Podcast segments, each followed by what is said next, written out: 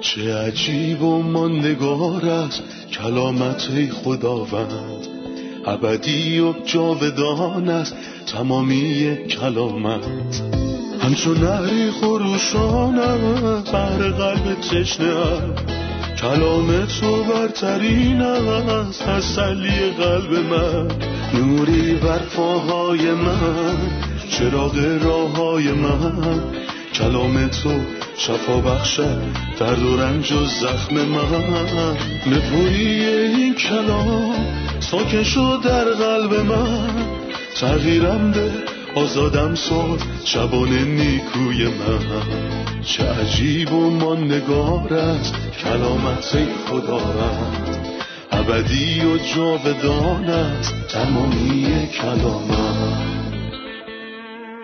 سلام و درود به تک تک شما همراهان همیشگی برنامه تمام کتاب.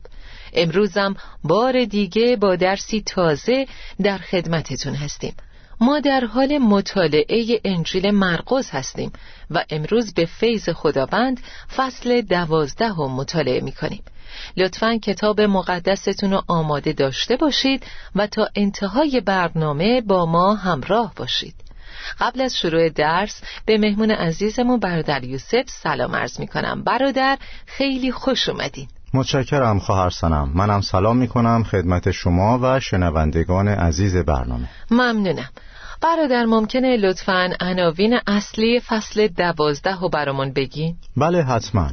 ما می‌تونیم شش موضوع اصلی رو در این فصل ببینیم. قسمت اول از آیه یک تا دوازده درباره مسئله باغبانه. از آیه سیزده تا هفته درباره پرداخت مالیات به قیصر می‌خونیم. جلوتر از آیه 18 تا 27 گفتگو با صدوقیان و امتحان کردن مسیح در خصوص موضوع رستاخیزه. بعد درباره فرمان اعظم می‌خونیم. اینکه فرمان اعظم در شریعت چیه؟ این سوال توسط یکی از علما مطرح شد و مسیح حکیمانه بهش جواب داد. بعد از اون هم رابطه بین مسیح و داوود رو می‌بینیم. در آخر فصل هم راجع به اون دوتا سکهی که یه بیوه توی صندوق انداخت می‌خونیم. قسمت اول از آیه یک تا دوازده رو می‌خونم.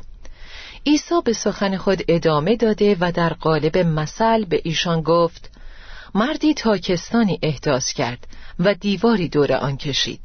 در داخل آن چرخشتی برای گرفتن آب انگور کند و یک برج هم برای آن ساخت. بعد آن را به باغبانان اجاره داد و خود به سفر رفت. در موسم انگور غلامی را نزد باغبانان فرستاد تا سهم خود را از محصول تاکستان بگیرد. اما آنها آن غلام را گرفته کتک زدند و دست خالی بازگردانیدند.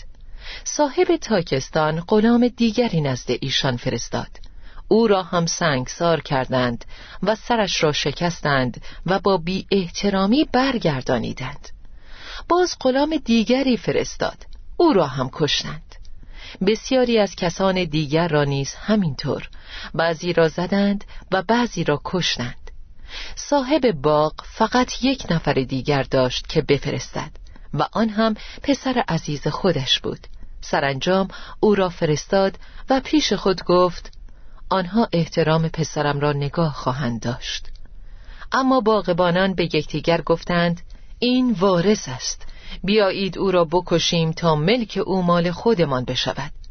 پس پسر را گرفتند و او را کشتند و از تاکستان بیرون انداختند. صاحب تاکستان چه خواهد کرد؟ او می آید این باغبانان را می کشد و تاکستان را به دیگران واگذار می کند مگر در کلام خدا نخوانده اید آن سنگی که معماران رد کردند به صورت سنگ اصلی بنا درآمده است؟ این کار خداوند است و به چشم ما عجیب می نماید رهبران یهود در صدد برآمدند عیسی را دستگیر کنند. چون فهمیدند روی سخن او با آنها بود اما از مردم می ترسیدند پس او را ترک کردند و رفتند. این یه مسئله مهمه چون نگاه قوم نسبت به تنها پسر پدر که برای اونها فرستاده شده بود رو توصیف می‌کنه. لطفا درباره این مسئله و مفهوم اون بیشتر برامون توضیح بدین. مسیح این مسئله در هفته مقدس دو یا سه روز قبل از مصلوب شدنش تعریف کرد. مسئله آسونی برای فهمیدنه چون درباره تاکستان بهمون میگه و این اولین بار نیست که درباره تاکستان می‌خونیم. مثلا در اشعیا پنج خوندیم که اسرائیل تاکستان خداوند متعال است و در مزمور هشتاد میگه تو ما را مانند درخت مو از مصر بیرون آوردی. پس تاکستان ملت اسرائیله. در اینجا مسیح این مسئله بر اساس سه قسمت از عهد عتیق تعریف کرده. قسمت اول از تورات یعنی همون پنج کتاب موسی. قسمت دوم از انبیاست و مسیح تاکستان و از صحبتهای انبیا اقتباس کرده. همینطور درباره فرستادن تنها پسر عزیز صحبت می‌کنه که تصویری از تورات زمانی که یعقوب تنها پسر محبوبش رو فرستاد و دارم میگم تنها چون در پیدایش فصل سی و هفت میگه این از تاریخچه نسل یعقوب و تنها به یوسف اشاره شده. انگار اون تنها پسر عزیزش بود که فرستاد. چیزی که در این مثل می‌بینیم در عهد عتیق برای یوسف هم اتفاق افتاد. زمانی که برادرانش گفتند خواب بیننده بزرگ میآید و خواستند بکشنش و در آخر هم از مزمور 118 نقل قول کرده سنگی را که معماران رد کردند این مثل به طور کامل این ملت شری رو به تصویر می‌کشه و اونها بعد از دو سه روز دقیقا کاری که مسیح گفته بود و انجام دادن. پس این مثل درباره شخص مسیح به عنوان تنها پسر عزیز که وارث تاکستان هم هست صحبت می‌کنه. کسی که حق به ارث بردن و سلطنت کردن بر این ملت رو داره. همینطور او سنگ هم هست. لطفا درباره مسیح به عنوان سنگ بیشتر برامون بگین. این سنگ هفت بار در عهد عتیق اومده که به مسیح اشاره می‌کنه. اولین بار در پیدایش چهل و نه وقتی یعقوب یوسف و برکت داد و درباره سنگ اسرائیل صحبت کرد. دومین بار در مزمور 118 درباره سنگی را که معماران رد کردند می‌خونیم. دفعه سوم و چهارم در اشعیا هشت و اشعیا بیست و هشت بهش اشاره کرده. بار پنجم در دانیال دو در این باره می‌خونیم و برای بار ششم و هفتم هم در نبوت زکریا فصلهای سه و چهار می‌بینیم که راجب سنگ صحبت می‌کنه. در آیه 17 وقتی نقش و عنوان سکه رو به عیسی نشون دادن می‌خونیم پس عیسی گفت بسیار خوب. آنچه مال قیصر است به قیصر و آنچه مال خداست به خدا بدهید و آنان از سخنان او تعجب کردند. معنی این حرف چیه؟ ما می‌تونیم سه درک متفاوت از این موضوع داشته باشیم. معنی اولش اینه که اختیارات سیاسی و دینی باید از هم جدا باشند. وقتی قیصر از خدا جدا نباشه در واقع شهادت دادن متوقف میشه و مردم وفادار رنج می‌برن. مثلا در دانیال سه نبوکد نصر تمثالی طلایی ساخت و به همه دستور داد پرستشش کنن. اما پرستش فقط از آن خداست. با این حال دستور داد مردم اون مجسمه رو پرستش کنند و از اختیارات مدنیش برای تحمیل یه موضوع دینی به مردم استفاده کرد. دفعه دوم در دانیال شش. وقتی داریوش دستور داد که هیچ کس نباید کسی جز اونو پرستش کنه و برای همین دانیال رو به چاه شیرها انداخت و سه مرد هم قبل از اون به کوره آتیش انداخته شدند. پس مفهوم اول اینه که قیصر چیزی که مال خودشه رو دریافت می‌کنه نه چیزی که مال خداست. چیزی که مال خداست رو به خدا بدید. یه معنی روحانی دیگه هم می‌تونیم ازش برداشت کنیم. اگه اونها چیزی که مال خدا رو به خدا می‌دادن قیصر نمیومد تا تحقیرشون کنه. در مسئله قبلی که قبلتر دربارش صحبت کردید صاحب تاکستان از مستجرها میوه خواست اما هیچی بهش ندادن و خدمتکارها رو دست خالی فرستادن.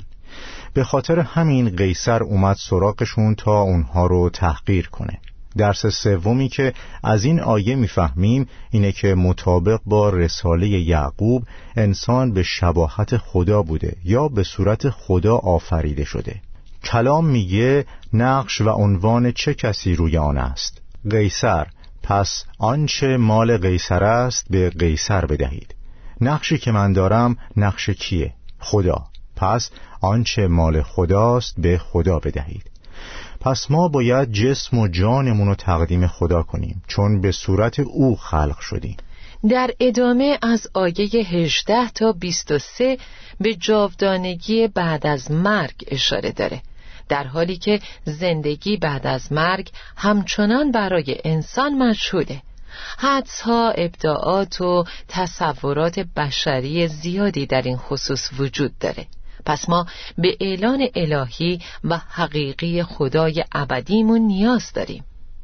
او تنها کسیه که می‌دونه بعد از مرگ چی میشه. این آیاتو می‌خونم. بعد صدوقیان نزد او آمدند. این فرقه معتقد بودند که پس از مرگ رستاخیزی وجود ندارد. آنها از عیسی پرسیدند ای استاد موسا برای ما نوشته است اگر مردی بمیرد و زنش بدون فرزند باشد برادرش موظف است آن زن را بگیرد تا برای او فرزندانی بیاورد. هفت برادر بودند. اولی زنی گرفت و بدون فرزند مرد. بعد دومی آن زن را گرفت و او هم بدون فرزند مرد. همینطور سومی. تا بالاخره هر هفت نفر مردند و هیچ فرزندی به جا نگذاشتند. پس از همه آن زن هم مرد. در روز رستاخیز وقتی آنها دوباره زنده می شوند او زن کدام یک از آنها خواهد بود؟ چون هر هفت نفر با او ازدواج کردند. انگار صدوقیان می‌خواستند با این سوال مسیح رو شرمنده کنن و گیرش بندازن. مسیح چطور جواب سوالشون رو در مورد جاودانگی داد؟ مسیح فرمود وقتی مردگان قیام کنند دیگر نه زن می‌گیرند و نه شوهر می‌کنند. بعضی ها فکر می‌کنند جاودانگی فرصتی برای داشتن رابطه جنسیه. این نهایت چیزیه که آرزو می‌کنن. ولی در اینجا مسیح میگه در رستاخیز زندگی کاملا متفاوته و ادامه زندگی الان ما نیست. یه نکته فوقالعاده در مورد آسمان اینه که ما با مسیح خواهیم بود. اشتیاق دارم که این زندگی را ترک کنم و با مسیح باشم که خیلی بهتر است. پس در آسمان اشتیاق به خوردن، نوشیدن یا ازدواج ندارم بلکه به بودن با مسیح که خیلی بهتر است. یه شخص با خدا که نهایت و اوج خوشحالی و لذتشو در مشارکت با خدا می‌بینه و منتظر شادی ابدیه وقتی به اون برسه از کمال مشارکت با مسیح برخوردار میشه. پس جاودانگی به حضور خدای قدوس ارتباط داره و جایی برای امیال جسمی وجود نداره چرا که با پایان زندگی زمینی این امیال هم به پایان می‌رسن. و هیچ نیازی بهشون نیست چون در رستاخیز ما مثل فرشته های خداوند خواهیم بود. فرشته ها نمی میرن پس برای جبران مرگ نیاز به تولید مثل ندارن. روی زمین مردم میمیرن و برای همین تولید مثل برای حفظ حیات لازمه ولی در آسمان هیچ کاهشی به خاطر مرگ وجود نداره و هیچ افزایشی هم به خاطر تولید مثل وجود نداره بلکه اونهایی که به آسمان رفتن تا ابد اونجا هستند. به نظر شما طرز تفکر مردم از جاودانگی زندگی هاشونو تحت تاثیر قرار میده؟ منظورم اینه که اگه من با شهوت به دنبال جاودانگی باشم این تفکر در زندگی زمینی من دیده میشه. اگه من به دنبال قداست در حضور ابدی خدا باشم اینم می‌تونه در زندگی زمینی من نمود پیدا کنه. یعنی نتیجهش میشه یه زندگی مقدس. من معتقدم که انجیل ما را از زندگی و جاودانگی آگاه می‌کنه. پس من می‌دونم که لذت نهایی در امور فانی دنیوی نیست بلکه در رابطه من با خداست. من با خوشحالی به دنبال ابدیت شادمانه هستم تا به نهایت شادی و بودن با خدا برسم. مسیح در آیه 26 خطاب به کسانی که منکر رستاخیز مردگان میشن میفرماید و اما درباره قیامت مردگان مگر تا به حال در کتاب موسی در داستان بوته سوزان نخوانده اید که خدا چطور با او صحبت کرد و فرمود من خدای ابراهیم و خدای اسحاق و خدای یعقوب هستم. خدا خدای مردگان نیست بلکه خدای زندگان است شما سخت گمراه هستید. خداوند با نقل قول از کتاب مقدس به لیبرال ها میگه که شما در اشتباهید. نه از کلام خدا چیزی می‌دانید و نه از قدرت او. و امروزه ما با افکار لیبرالیستی زیادی روبرو هستیم. چطور باید به اونا جواب بدیم؟ این افراد به دو دلیل در اشتباهن. دلیل اول چون کتاب مقدس رو نمی‌دونن. دلیل دوم چون قدرت خدا رو نمی‌شناسن. کتاب مقدس رو نمی‌دونن پس در نتیجه چنین شخصی با اتکا به رویاهایی که دیده است و به خاطر افکار دنیوی خود بی جهت مغرور می شود مورد دوم هم چیزیه که خدا فرمود. چیزی نیست که من قادر به انجام آن نباشم. برای همین نه تنها منکر کتاب مقدس بلکه منکر قدرت خدا میشن. من باید به سادگی چیزی که کتاب مقدس میگه رو یاد بگیرم و باید هر چیزی که کتاب مقدس میگه رو باور داشته باشم. و چیزی نیست که انجامش برای خدا سخت باشه. اینو میگم چون مسیحیان زیادی هستند که منکر بعضی حقایق میشن. نه به خاطر اینکه در کتاب مقدس واضح نیستن بلکه چون این حقایق با بعضی از باورهایی که دارن در تضادن. اما سوال اینه آیا چیزی هست که برای خداوند سخت و غیر ممکن باشه؟ اگه کلام خدا گفته پس خدا قادر انجامش بده. در آیه 28 میگه یکی از علما که بحث آنان را شنید و پی برد که عیسی جوابی عالی به آنها داده است جلو آمد و پرسید مهمترین حکم شریعت کدام است؟ مسیح چطور جواب داد برادر؟ مسیح با توجه به تصنیه فصل شش آیه چهار یه جواب عالی داد که موضوع یکتا بودن خدا مکررن هم در عهد عتیق و هم در عهد جدید تکرار شده. این عبارتیه که توسط هر اسرائیلی خداشناسی گفته میشه. ای اسرائیل بشنو خدای ما خداوند یکتاست. پس یکتایی خداوند یه موضوع اتفاقی نیست که در قرون اخیر به ذهن بعضی ها خطور کرده باشه. این چیزیه که برای اسرائیلی ها شناخته شده بود و حتی برای پدرانشون و قبل از بنی اسرائیل هم شناخته شده بوده. از زمان ابراهیم، اسحاق، یعقوب و حتی قبل از اون از زمان نوح، خنوخ و حابیل. همه اینها می‌دونستن خدا واحده. در عهد جدید این حقیقت به طور واضح تکرار شده. در نامه یعقوب میگه تو ایمان داری که خدا واحد است. بسیار خوب. و مسیح اینجا همون حرف زد. خداوند خدای ما خداوند یکتاست. ولی دنیا اینو درک نکرد. ممنونم بردر یوسف. استراحت کوتاهی می‌کنیم و با ادامه درس برمیگردیم.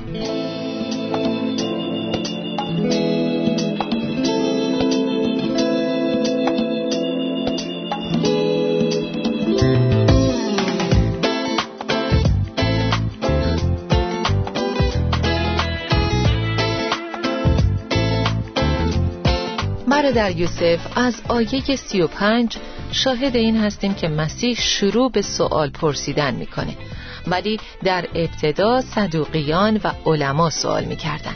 آیا دلیلی وجود داره که مسیح از آیه سی و پنج شروع به پرسیدن می‌کنه؟ به نظرم دو تا دلیل داره. دلیل اول دعوت به تفکره. خداوند ازشون می‌خواد که فکر کنن. چون در آیه سی و چهار می‌خونیم وقتی عیسی دید که جوابی عاقلانه داده است به او فرمود تو از پادشاهی خدا دور نیستی. دلیل خواستن لازمه. بعضیا فکر می‌کنن که ایمان نیازمند دوری از تفکر و دلیل نخواستنه. اما نه ایمان به عقل و دلیل نیاز داره نه دوری از اون. در اینجا مسیح به تفکر و تعقل هدایتشون می‌کنه. آیا مسیح پسر داووده؟ بله اما داوود اونو خداوند صدا می‌زنه.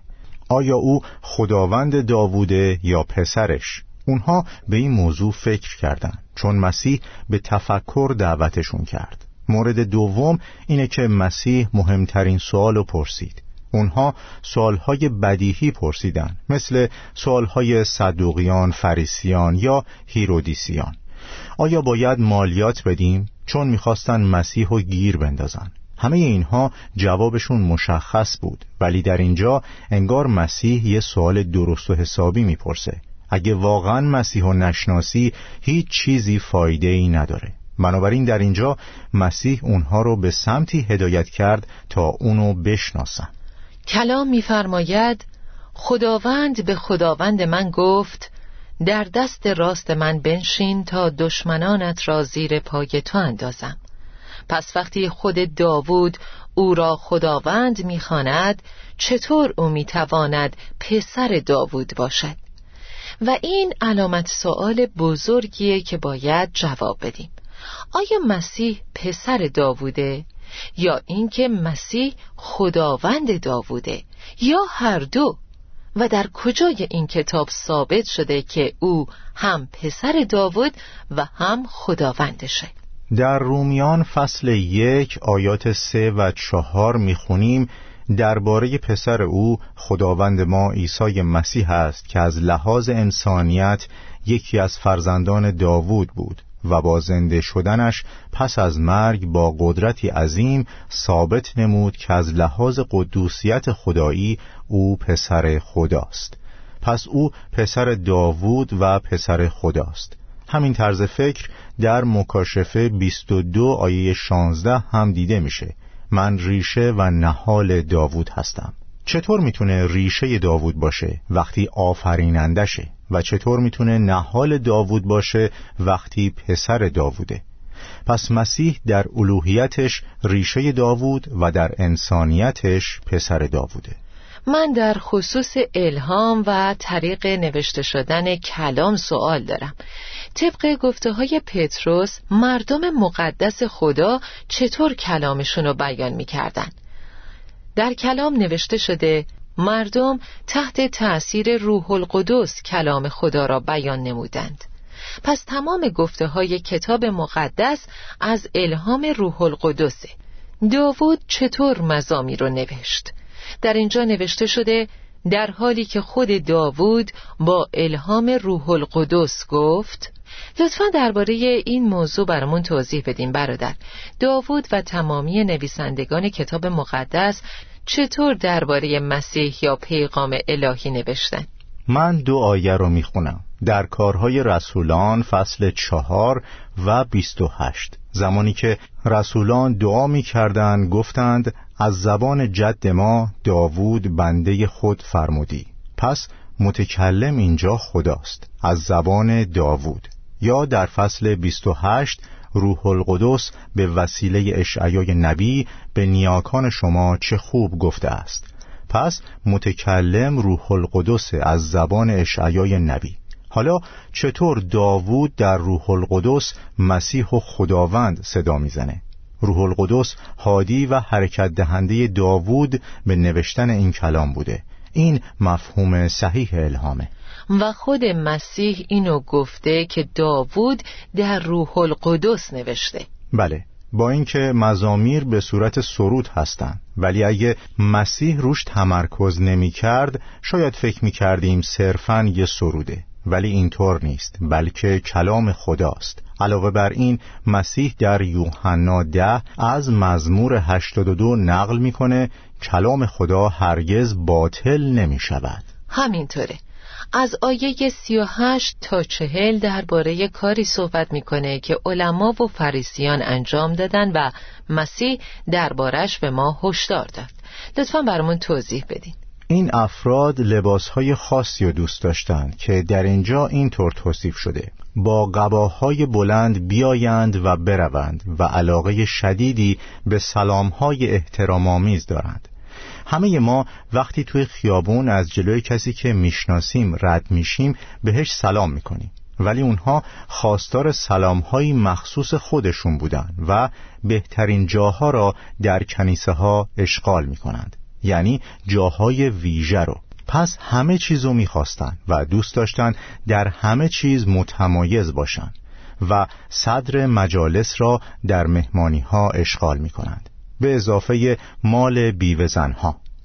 مال بیوزنها را میبلند و محض خودنمایی نماز را طول می‌دهند. کیفر آنها سختتر خواهد بود.